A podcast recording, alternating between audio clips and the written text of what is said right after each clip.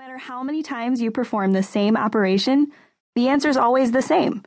As the factors expand out in their unshakable pattern, my heartbeat steadies, the chill ebbs, and the wrong feeling fades away. Which it should, because the guy looks like a regular, non threatening human being.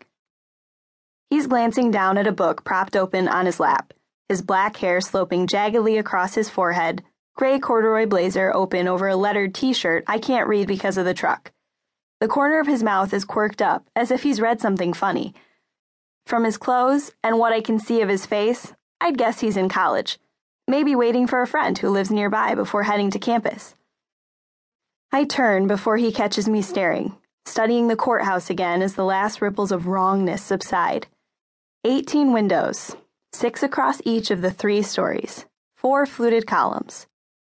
One more mental disaster averted.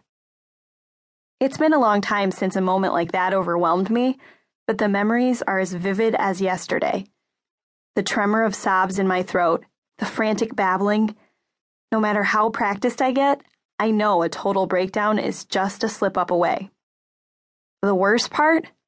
worse than the panic and the unpredictability of the feelings, is that no matter how intense or certain they get, or how much I want to react, there's never anything actually wrong. The feelings are unavoidable and unrelenting and absolutely meaningless. Skylar, Angela says, Earth the sky. I blink and look back at her, smiling automatically. I'm sorry, thinking about the chemistry test.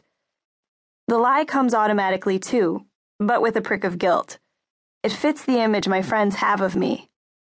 You know Skylar, always so focused. No wonder her brain needs to recharge sometimes. But I didn't become Skylar the cool and collected until middle school.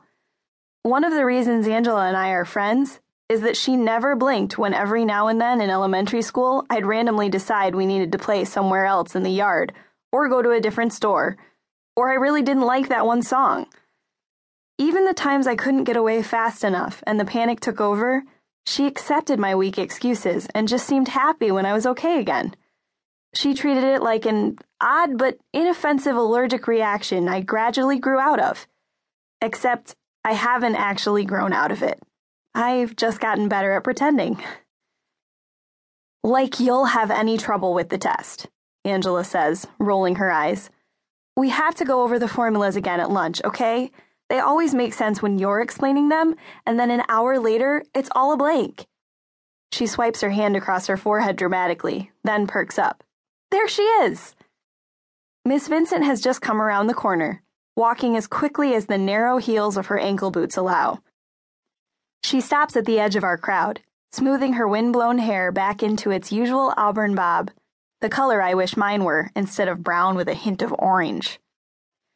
Yet another victory of public transportation over punctuality, she says, beaming at us. Well, here we are. Let's head inside and see some law in action.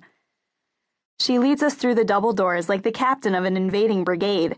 A security officer does a quick check of our bags, and then we march up the stairs. My gaze snags on an empty corner on the first landing. Wrong. My hand is already in my pocket as the chill tingles over me but the feeling's not as strong as it was with the guy outside. I only have to spin three beads on the bracelet before it's faded.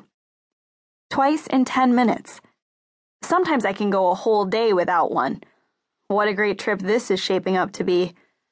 I drag in a breath and zero in on Daniel's back ahead of me, on the shifting of his shoulders and the spot where his pale neck meets his sweater. The sweater is forest green. I think it's his favorite. He wore it at least once every week last fall and winter. He wore it the second time we went out, the time when I said goodbye and bolted for my front door right when he was about to kiss me, because the stupid streetlight felt wrong and my mind scattered. He was wearing it on the day the week afterward, when I went up to him in the cafeteria and he talked to me like I was just some girl from class, and I knew there wasn't going to be another date. It's a nice sweater, but I kind of hate it. Jada's talking with the football guys now, which gives me a flicker of reassurance, even though she and Daniel have been friends since sophomore year and never anything more. Even though I already had my chance. Angela mock coughs and I jerk my gaze away, my cheeks warming. She smirks at me, knowing who I was looking at.